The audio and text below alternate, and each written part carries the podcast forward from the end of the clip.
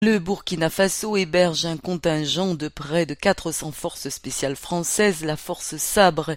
Ces troupes auront quitté le pays d'ici fin février.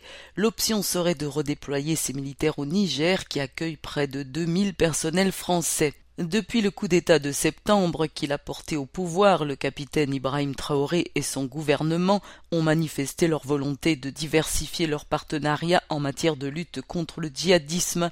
Les nouvelles autorités ont engagé un rapprochement avec la Russie. Selon des sources françaises, une équipe de liaison de la société paramilitaire russe Wagner est venue prospecter au Burkina Faso, riche en ressources minières.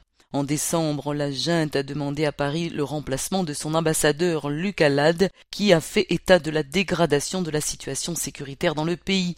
Le président français Emmanuel Macron a lancé une réflexion pour repenser les partenariats militaires sur le continent africain qui devront répondre aux demandes spécifiques des pays et s'appuyer sur des dispositifs moins visibles. Environ 3000 militaires français sont déployés au Niger, au Tchad et au Burkina Faso.